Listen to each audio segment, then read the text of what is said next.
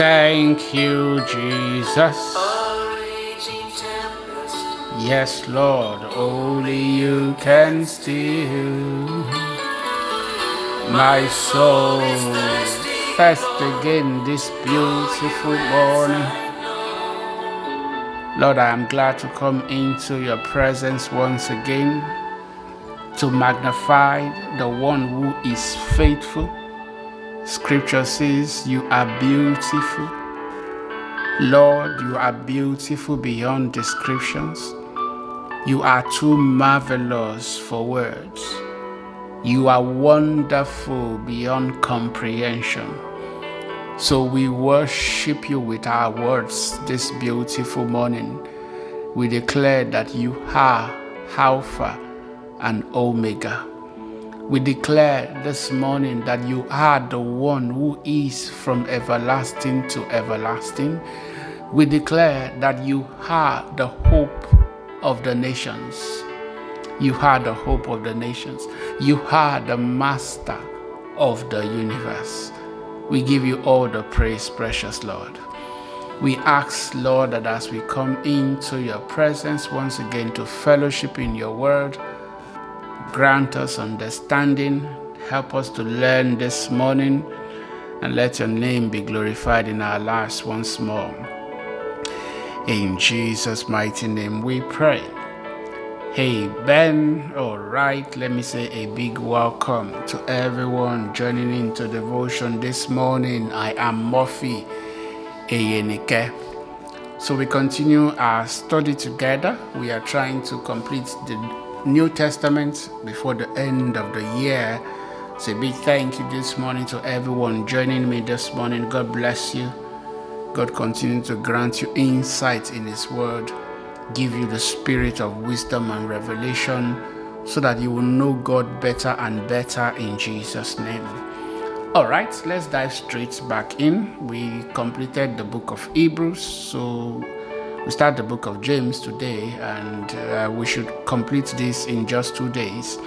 Okay, quick introduction James is maybe the only book in the New Testament that should not be in the New Testament because it's structured more like majority of the books you have in the in the Old Testament, and um, the advice as it is given is not tailored after the message of the New Testament, the message of grace. Jesus haven't come, okay, and died for our sins. Okay, so um, that's what the and of course it is addressed you know to to the, to Jewish people okay so in a sense no but we have it in our Bibles all the same and we should we should study it James has for us some good good quality advice quality advice that will help anyone lead a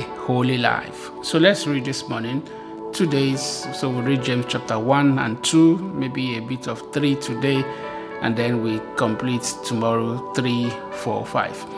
It says, This letter is from James, a slave of God and of the Lord Jesus Christ. Okay, so the writer introduces himself as James, does not say which particular James it is. Um, most likely, it could not have been James, the son, the son of Zebedee. Okay, he died a bit early, um, before any of the books were of the Bibles were written. Okay, the first person to write majority of what we have today as our Bible was Paul. Paul's epistles, and by the time James died, okay, he could not have written anything at that point. Okay, so that means this would have to either be James the brother of Jesus, or some other James, who maybe a popular James, a bishop somewhere, we can tell. Okay, but from the way this person writes and with the authority with which he writes, most scholars agree and believe that this is James, the brother of Jesus, the one who becomes like a pillar in the church with Peter. It says this letter is from James, a slave of G of God and of the Lord Jesus Christ. I am writing to the 12 tribes, the 12 tribes, Jewish believers scattered abroad. Greetings. Okay? I am writing to the 12 tribes. In other words, this letter would have been targeted towards Jewish Christians, majorly Jewish Christians, and maybe to some Jews, okay, that they were looking to convince. I'm writing to the 12 tribes, Jewish believers scattered abroad. Greetings, dear brothers and sisters. When troubles of any kind come your way, consider it an opportunity for great joy. I love the way the book of James starts. Eh? it says, when troubles of any kind, as in whatever, whatever kind of troubles, whether they are good trouble or bad trouble, whether you are you are troubled because of your own fault or it's not your own fault, whatever kind of trouble you face, when trouble of any kind comes your way, consider it an opportunity for great joy. You know, the Holy Spirit has to have worked on you for you to be going through trouble and you are still joyful. Right? So, this joy is not happenstance. It's not based on the situation around you. No, this joy is a gift of the Holy Spirit. This is the fruit of that's it, the fruit of the Holy Spirit. So count it all joy. Okay? That's how another version puts it. But it says when troubles of any kind comes your way, consider it an opportunity for great joy. In other words, you are getting an opportunity to express yourself, to show the grace of God, to show how much you are resilient holding on to your faith. It says, For you know that when your faith is tested, your endurance has a chance to grow. I know a lot of people want to grow in endurance. they want to grow in their resolve. Okay? How do we test your resolve? Really, sincerely, how do we test your resolve? Or how do we know your resolve if you are not tested? this is where sometimes I just imagine some Christians, eh, because you have not tasted freedom.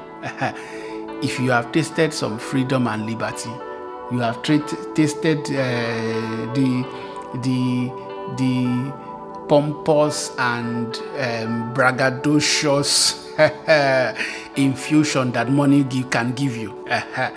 if you have tasted some of it and you can still keep your head, uh-huh, we know that the fruit of the Spirit has grown in you.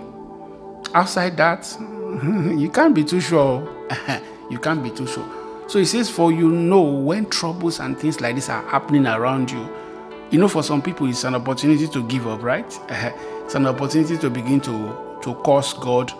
For some people, it's an opportunity to begin to run away from church. That's when we begin to look for you everywhere. Ah, brother, brother, ah, bros, we didn't see you in church. You see, uh, I was busy with work. When you were looking for the work, you were not busy for God, but now you are busy. James says, You know, you know, eh, that when your faith is tested, your endurance has a chance to grow. So let it grow. Let it grow. Some people don't want their endurance to grow, they don't want to grow in the spirit. Why? Because they keep repeating the same test. They keep going back and forth, back and forth. They are not learning anything. and if there's something I've learned with God, with this, uh, it's as if there is a test that is set before each one of us. And that until you pass that test, you don't move to the next level. That's just my feeling. That's what I have experienced personally, experienced with God. And so James says, let it grow. So let it grow. says, for when your endurance is fully developed, you will be perfect and complete, needing nothing. This type of perfection comes through growth. It's talking about holiness, okay? It comes through the things you you have suffered, the things you have learned. So let it grow. Let it grow. Verse 5. So if you need wisdom, if you need wisdom, ask our generous God and He will give it to you. If you need wisdom, ask our generous God and He will give it to you. He will not rebuke you for asking. Why would God rebuke you for asking? he will not rebuke you for asking. But when you ask Him, be sure that your faith is in God alone. Do not waver, for a person with divided loyalty is as unsettled as the wave of the sea that is blown and tossed by the wind. Okay? Let's let's unpack that verse 6. It says when you ask God for something, eh, be sure that your faith is in God alone. You know that when some people are asking, their faith is not in God. Their faith is in the person that they expect to give them. James says, when you are doing that, don't expect to receive anything from God. Do not waver, for a person with divided loyalty is as unsettled as a wave of the sea that is blown and tossed by the wind. For some people, as they are trusting God for something, their, their thought and focus is, is unsettled. It is focused on God. It is focused on the person, on the person they think we give them, the person that they have gone to ask I'm not saying that God will not use people to bless you, but your focus must still be on God. It says such people should not not expect to receive anything from the Lord. You see that? They should not expect they will receive anything from the Lord. Their loyalty is divided between God and the world, and they are unstable in everything they do. Divided loyalty will not get you anywhere. So I am encouraging someone this morning just bury yourself, put your faith totally in God. If He can't do it for you, who else will be able to do it for you? Surely no one.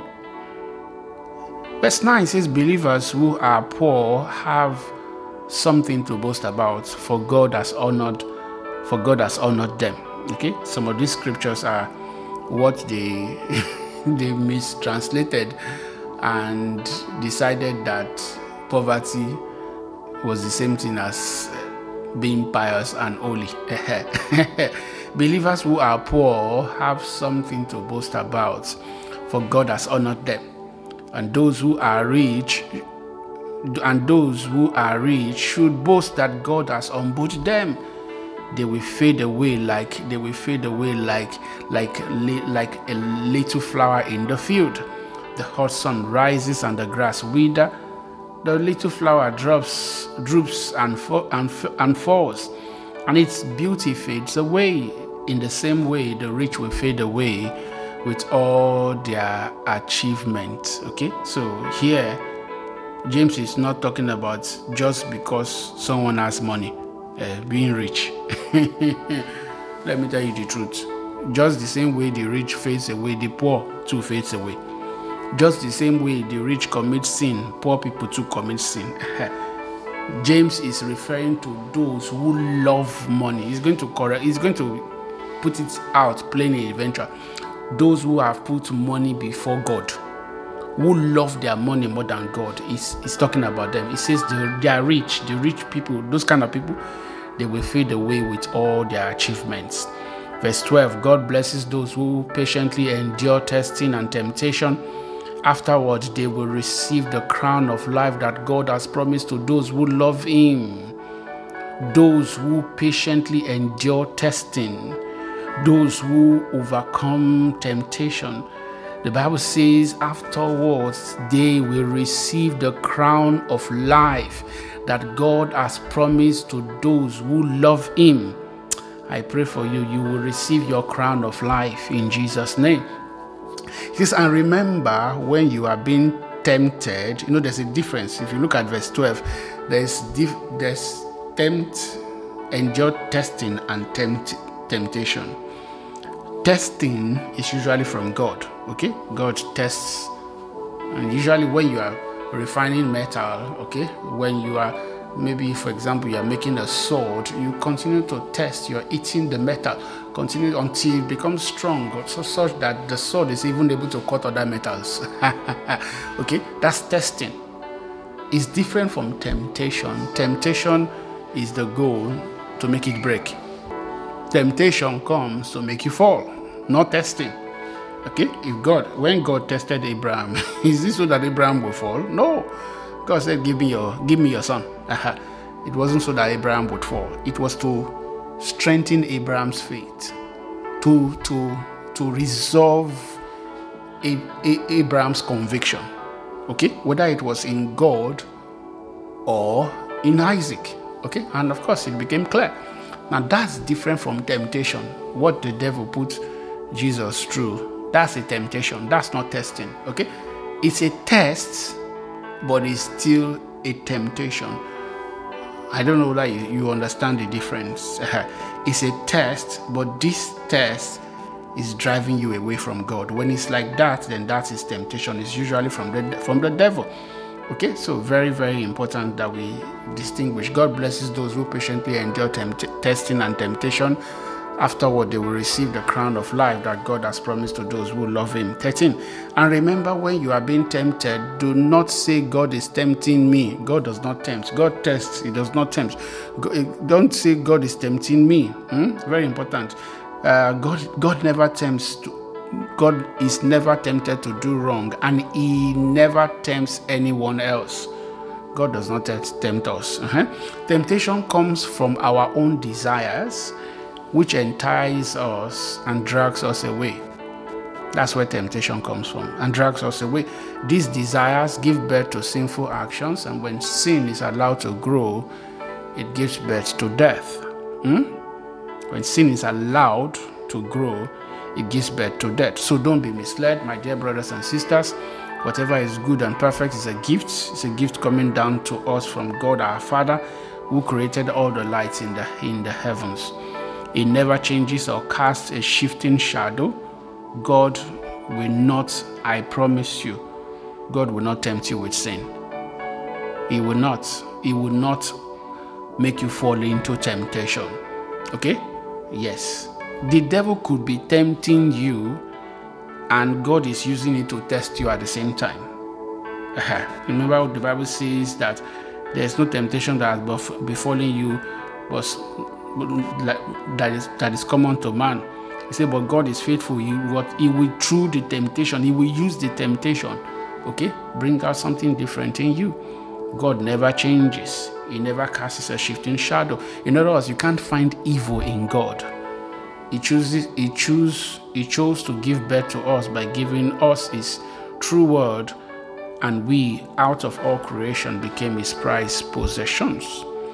16 says, Understand this, my dear brothers and sisters. You must all you must all be quick to listen, slow to speak, and slow to get angry. Remember, I said James is just giving us advice. Advice that if we listen to, I'm telling you, we will have less trouble in our world.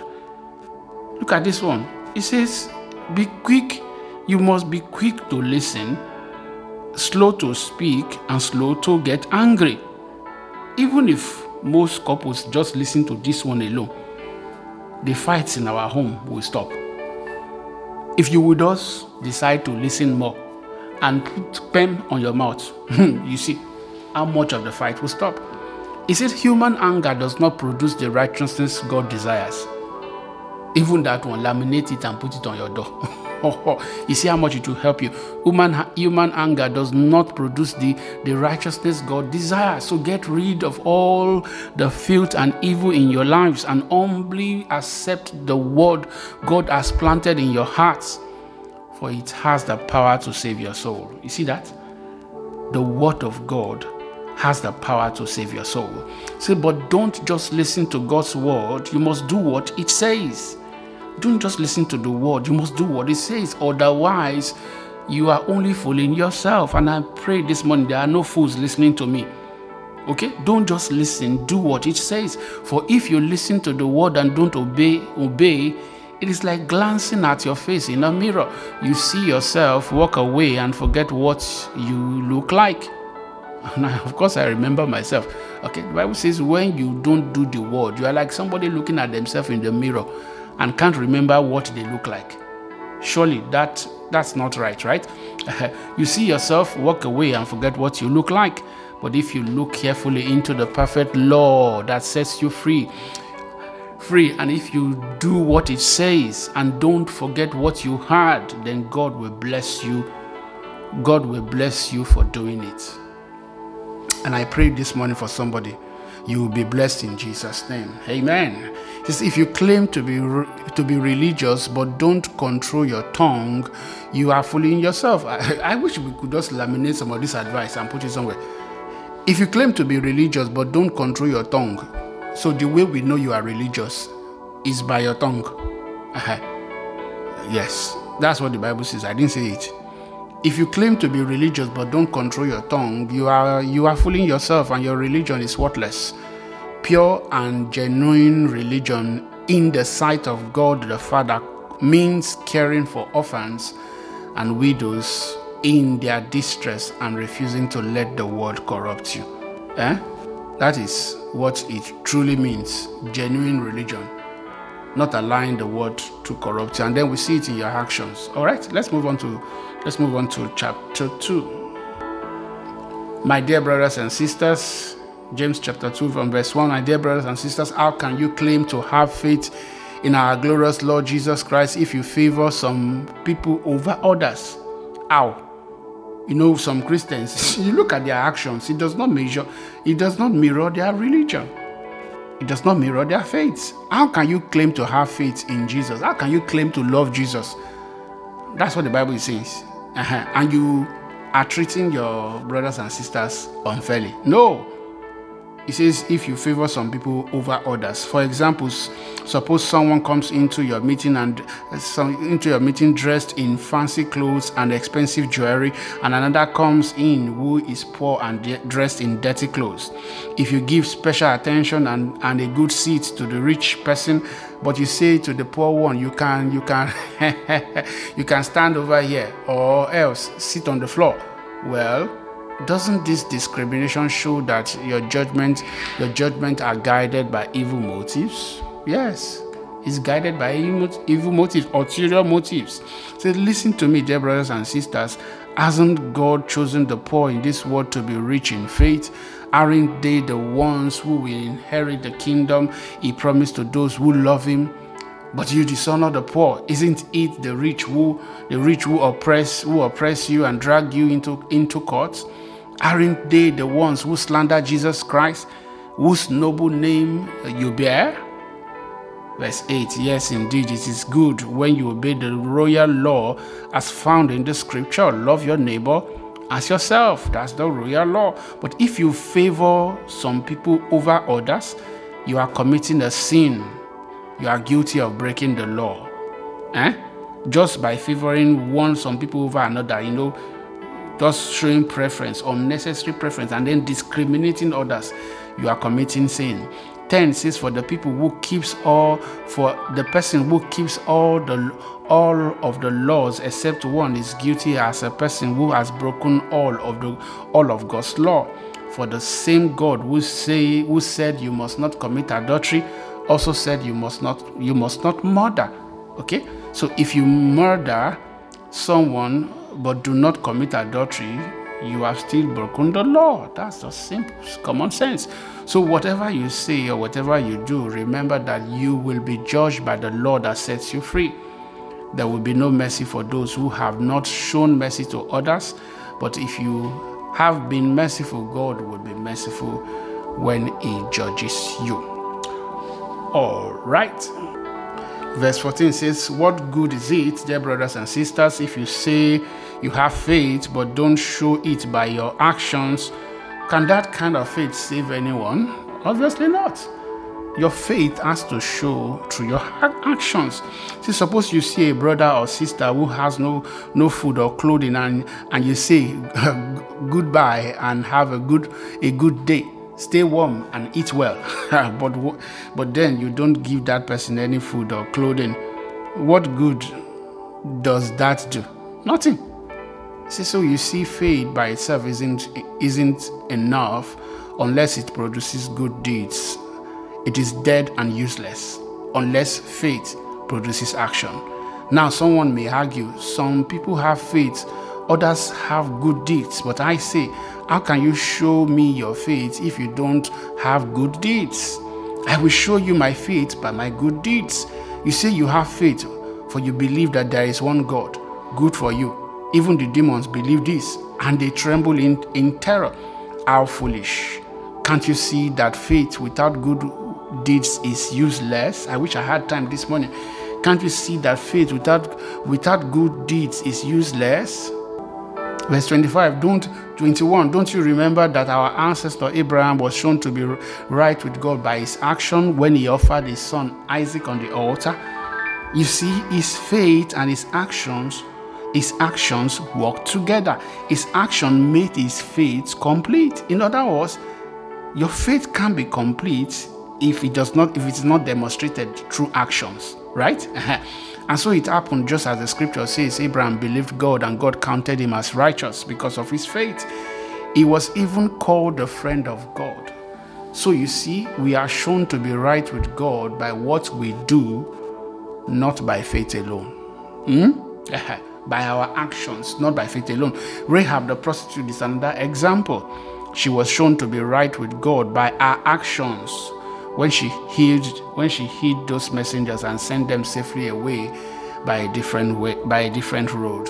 Just as the body is dead without breath, so also faith is dead without good works. Okay? So you can whatever dimension of faith you are talking about this morning, whether it is faith as in your religion, whether it's faith as in walking with God, okay?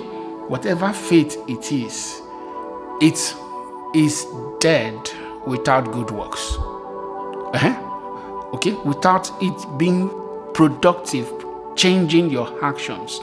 Um, for some someone, it might just be that okay, you just you go to church, you you say you're a Christian, you say you you're a Muslim, you do everything. But when we look at your action, it does not mirror the faith, the one you are calling on.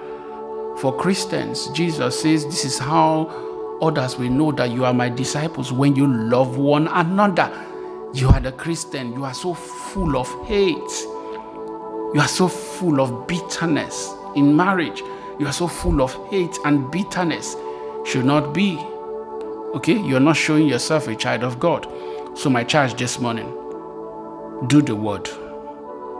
Let your faith show by your actions. Yes. Let your faith be expressed. Let it come. Let it let it be clear. Let people see you. You don't need to say you are a Christian. Let people see you and say, ah, this person is a Christian. Not because you said you are a Christian, but by your actions. And I pray this morning that God will help us. Lord, we pray this morning, help us. Will you pray for yourself this morning? Lord, help me to be a doer of your word. Help me to practice your word. Help me so that when people see me, they will know that I love you by the way I love others. Lord, help us this morning. Father, we say thank you. In Jesus' mighty name we pray. Amen. All right. Thank you so much for listening today. God bless you. Enjoy your day.